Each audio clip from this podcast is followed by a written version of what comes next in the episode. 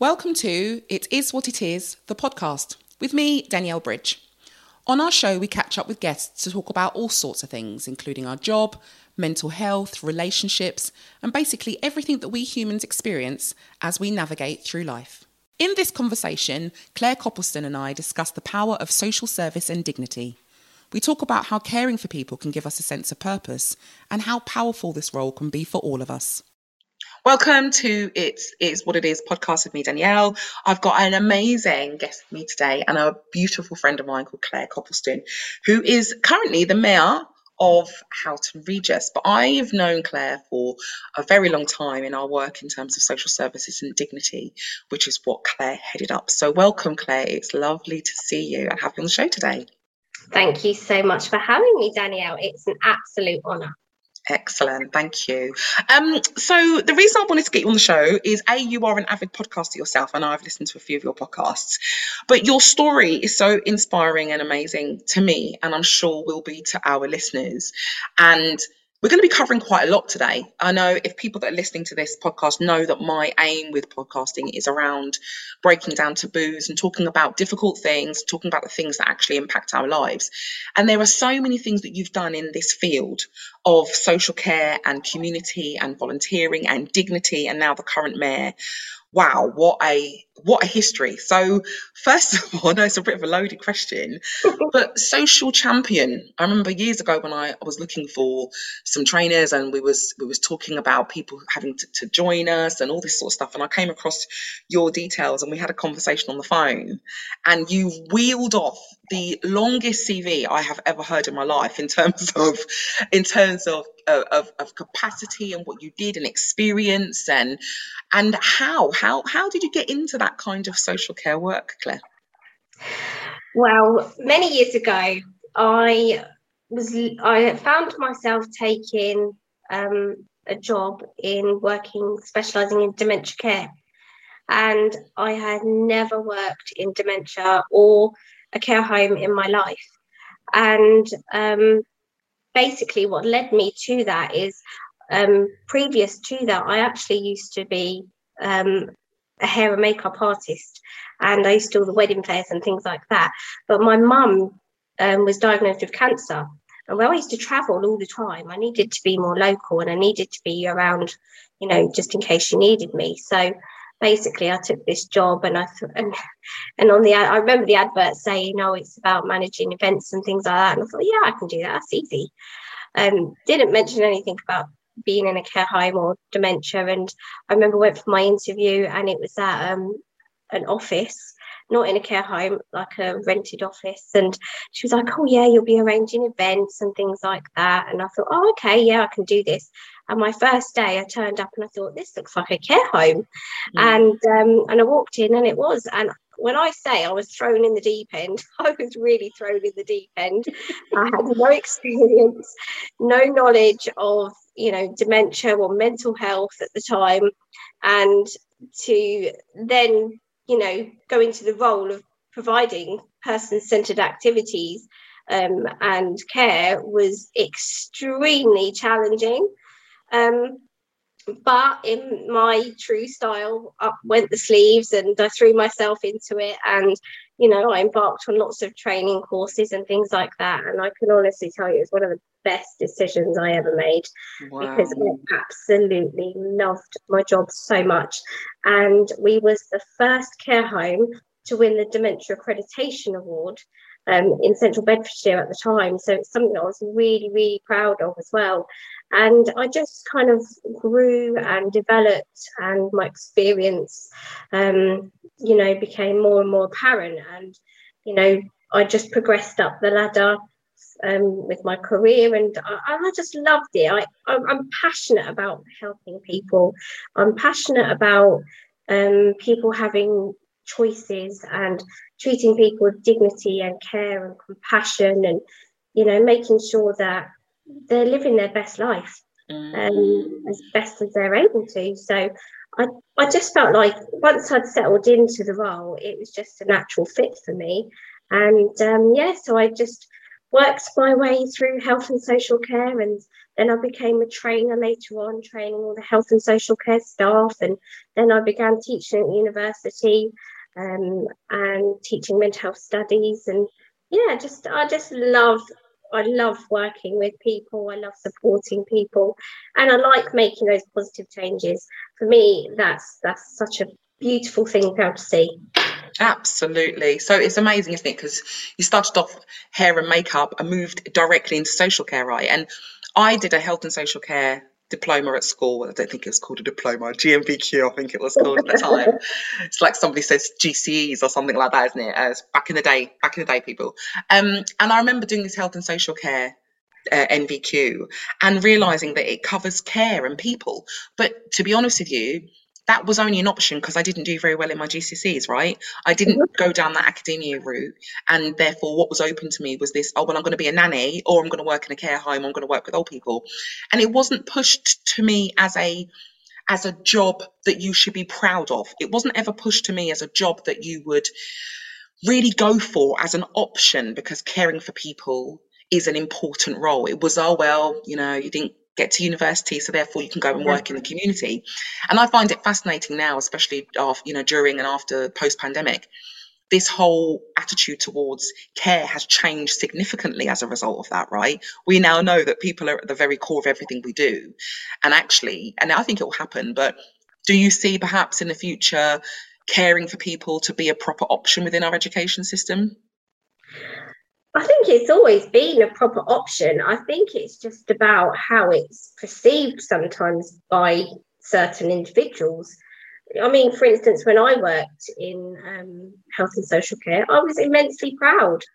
I knew that I was going to work every day and making a positive difference. And I think as well, the job itself is massively underestimated. Mm. People do not understand how difficult, how challenging it can be it's really hard work. So when and I do say this to my students, if you're thinking of going into this role because you think it's going to be an easy role, then there's the door because it's really not. you you've got some hard graft, and it's you've got to have patience.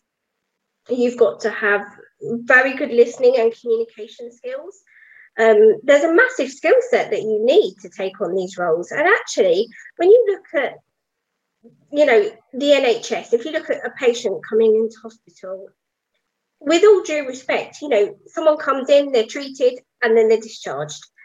With a care home, that's lifelong care for a lot of people. Mm. So that's that in itself is where the real personalisation comes into it, and that ongoing care. And you know, I, I worked in end of life care, and so sometimes you would be working and you know working supporting people um, for some time some cases many years.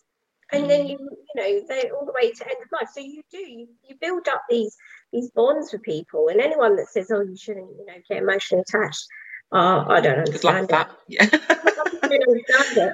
Because you, if you care about the people that you're caring for and you want the best for them um, that, that has to come from from caring that has to come from that emotion that's something i can't teach my students it's either there or it isn't mm. it's important to make sure that if you're choosing that as a career option that you're doing it for the right reasons and not just an easy option because you're going to have a culture shock.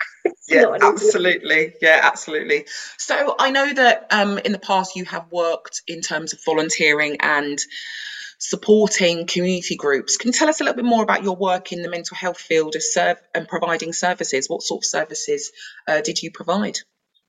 So I again go back to that whole um, element of always trying to help people, and I've set up many services. I've looked at, you know, I've had members of the community come to me and say, you know, due to funding or due to um, lack of services, we don't have the correct mental health services, or we've got no groups, we've got no support. And so I've looked at what is the community need, where are the gaps, what is what needs to be done, identify community need, identify individual needs, and I've set up basically what people need. Um, in terms of support for their mental health. And it can be simple things like just setting up a peer support group um, setting up um, an activities group, um, looking at different ways that you can help to decrease social isolation um, and how to engage people back into meeting others. Um, and that's become really apparent during the pandemic. And I think it's just really important that, you know, when we are looking at supporting individuals, that we always make sure that we listen what are their needs and how do I personalize it to them? You know, how are we going to get the best outcomes for that individual? So it's just always about having really, really good listening skills. And I've done lots of volunteering. You know, I've, I've volunteered on the um, SOS service for many years. So I go out and I do emergency first response service um, and I provide medical emergency um, help to people that are vulnerable or hurt. Or and you want, and so I know you're not going to say it, so I'm going to say it for you. But you won an award for that, didn't you, Claire? Yes, I did. Tell us a little bit more about that. Um, so I, you know, I do what I do because I care and because I really want to make that positive difference. I never do it for um, awards or the recognition because it's like with kindness when you're doing kind things for others, in in return, you get a sense of fulfillment, and that's that's more than enough for me. So, you know, that's always kind of such a beautiful development that I do. But um, yes, I did. I received a Queen's Award um, for my bravery for um, stepping in and supporting a, a young male who was severely stabbed to his neck, and I managed to help to keep him alive. You, you kept him alive, yeah. You absolutely did kept kept him alive, and I'm super proud of the work. I mean, if those of you that are that listening to this, so I've been delivering first aid training um, to Claire and her network and, and community volunteers, etc., for a long time, and to hear about that was one of the most amazing things that I've ever heard. Knowing yeah. that that you've done something with your training, which a lot of people don't, right? So, yeah, yeah. hats off to you, and you absolutely deserve deserve that award. And it's also interesting going back to what you just said a second ago about giving, not for gratitude, not for recognition or for awards, but by giving. And one of the what five ways to well-being is giving, right? You know, so how do we gain that feeling of purpose and joy and vision is by giving. And so by giving your skills up as a volunteer is one of the ways that you that you get that that immense um, satisfaction. I could imagine. Yeah, absolutely. And even it doesn't have to be these kind of heroic acts of, you know, medical bravery. Yeah, yeah. yeah medical bravery acts. And, you know, many of my evenings have also been spent literally just talking and listening to individuals who are struggling with um, alcohol addiction, drug addiction, mental health difficulties, bereavement, um, you know, multiple um, difficulties. So you know, it's it's all about having a diverse skill set in a lot of the work that I do as well, um, which I'm immensely proud of because you know, when you think of, to me, I don't feel like I do a lot, or I might not feel that I can make huge changes. But sometimes when someone comes back to you and says, "Do you know what that conversation we had yesterday?" I was gonna I was gonna end my own life, but actually talking to you changed my whole perspective on things. And you know, you might not realise that, that at the time when you're talking to the individual, but to hear that and to know that you're giving people hope is just such an amazing thing. So yeah, I just I just love to see people doing good and, and happy and try to help. Yeah. And actually talking about that, just listening, and you mentioned it earlier on about that you know the, the gift of listening. And i know that our listeners will all have heard about the complete atrocities uh, that took place at grenfell. Um, and i know you obviously. So i know that you had a massive part to play in terms of providing a listening service there for those victims that took place. Are you okay to talk a little bit about that today? Yeah no that's fine. So basically um, i am trained a trained mental health practitioner, and what I did was um, I was asked if when when the Grenfell Tower fire happened, I was asked if I would um, go down immediately to be on hand and support and just do what I can to help you know the community. So I did, and that lasted for two years. yes. night shift. I remember seeing you at night shifts and having meetings in the day, and you've just got off of the train coming back from London after providing a listening service to those victims' families and friends, etc. Yeah. And yeah, hard. And you know, I always, for me, I know I went through struggles of absolute exhaustion and tiredness and sleep deprivation at its worst and you know but for me, that was a, that was nothing. That was a small price to pay, considering what people were going through. Mm. So you know, I met you know some absolute inspirational people, and something that's always stuck with me since since the since working with the residents um, of the Grenfell Tower fire was the enormous amount of strength when that community came together. I have never seen anything like it. You know, that unity of that community was, I just don't think that there's anything that I've ever seen. And mm. um, it, it was it was amazing to see such strength in such difficult and traumatic and devastating times. Um, but the strength of the community is huge and you know what an amazing community they are and absolutely you know, absolutely. So yeah i remember yeah watching you go through that. It was really really tough. But like you said before you know it is a tiny price to pay to be able to, to support people. And I remember me talking to you about your support network and yeah. trying to maintain your men, you know, your good mental health and downloading and all that sort of stuff. Because as you as you know, when we work in this sector, when you're taking on quite a lot of pain from other people, you have to put that somewhere um, because it can it can cause us problems. You know, who supports those that support others? Yeah, and it so, is difficult because you know, when you think about it, you are listening and people are, you know, telling you very traumatic um, things that are being said. And you know it's it's it's just really difficult because you know you're taking all that on board. And so yeah you you do have to think about you know your own mental health as well. You're listening to it is what it is the podcast we hope you're enjoying this episode as we strive to bring you interesting conversations about the things that really matter. If you'd like to hear more, please subscribe. But for now, let's get back to that conversation. So, yeah, thank you so much for filling us in on your role there at Grenfell. Um, you're also an ambassador, and I don't, please don't quote me on this because I'm going to ask you to repeat it. But your role in Dignity, tell me a little bit more about that. I know because I didn't know whether it was Dignity in Care that you work for, or is it Dignity UK? So tell us a little bit more about your work in Dignity and what does it mean?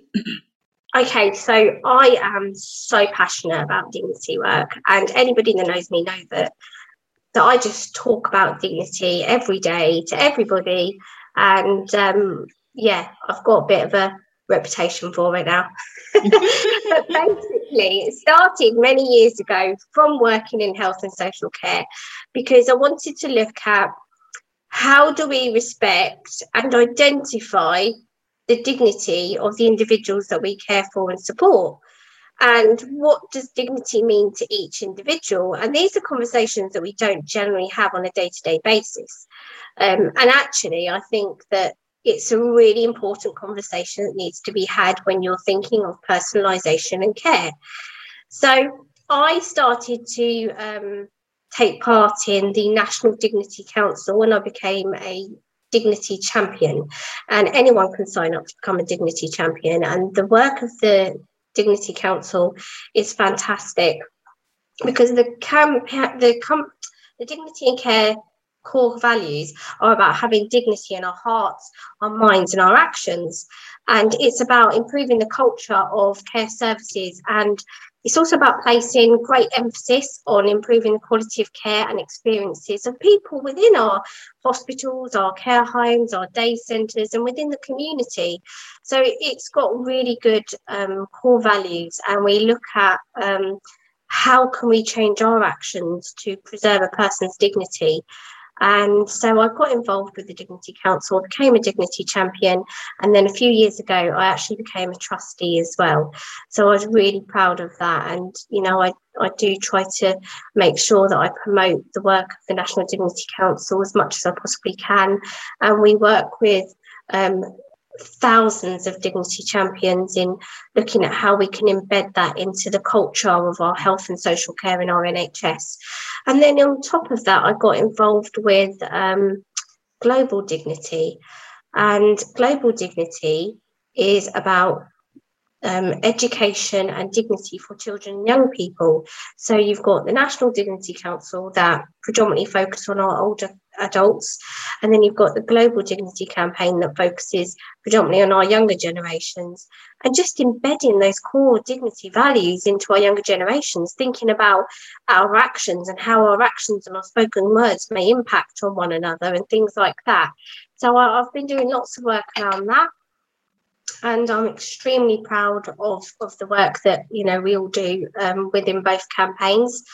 And for me, also, I believe that um, every human being has the right to lead a dignified life, and I also believe that we all have a common responsibility and opportunities to strengthen the dignity of others. So, it, and it's just simple things. It doesn't need to be complicated. It can be things like, "How may I address you?"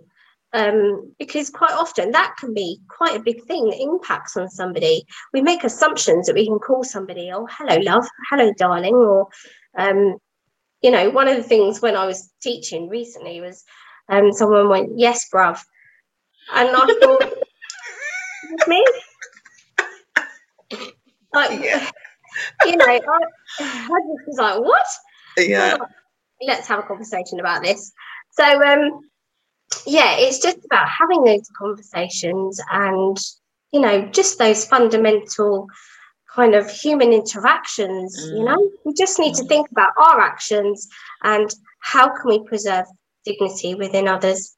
You yeah. know, it's such a it's such an individualized thing for everybody, yeah. and it has many meanings. Yeah, I remember talking to you once about go when you go to your doctor's surgery, when you go to have a procedure done at the doctor's or hospital, you know, do they take into consideration your dignity? And it's as a woman um, and as a man, and you know, however you may identify, but when you go to the hospital or the doctor's and you are having a procedure done and there's certain procedures where you are exposed you know physically maybe mentally and emotionally and does yeah. the doctor or the practitioner take into consideration i remember talking to you about that and thinking gosh, I'd never even thought about that. You know, you just kind of go and get on with it. But yeah. how do you feel? There is this element of embarrassment or this element of nervousness, and they, they can be things that can be done as a result of that. And I now, I, I now look, you know, and I look for it. I'm like, oh, okay, yeah. She asked if I wanted a blanket or a covering, yeah. or you know, that's really nice. Okay, it makes me feel a lot better. So yeah, you're right. It is it's embedded in everything it is that I that we do in terms of our human interaction.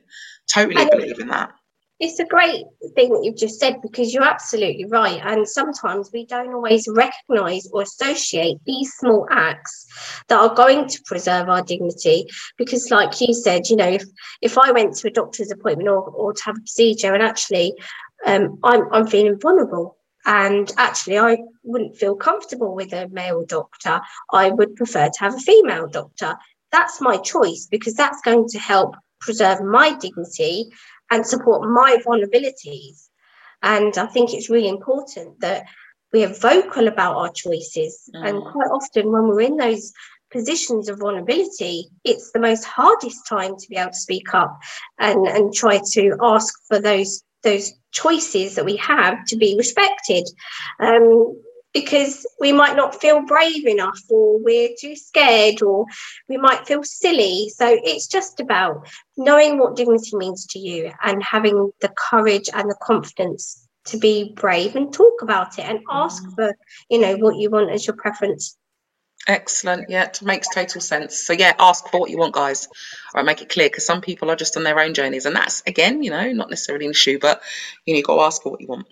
Okay, the final question I have for you today is after all of this wealth of knowledge and experience and this really rich and diverse career in social service has led you to one of the pinnacles of community um, as the mayor the mayor yeah. of, of of Houghton Regis how did this happen i know that you've always had you know a quite a kind of core uh, sense of of wanting to get involved in community on that political level and i know Mhm. that you've had your you've been a councillor as well haven't you before so how did you become the mayor of of uh, Houghton Regis Claire So, through my community work and my mental health work, I um, started to, as I said earlier, put into place um, community services. I was filling those gaps where there was a lack of service and a lack of support um, in my kind of day job, my profession, and and I was making real changes and positive changes for members of the community.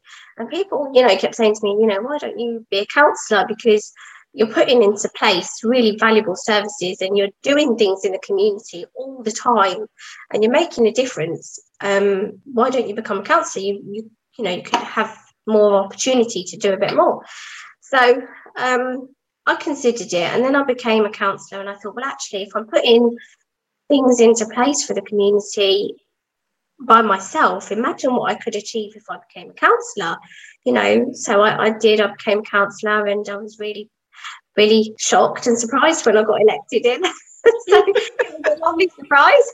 Um, and yeah, a few years in now. So um, it's my first term. So you do like a four year term.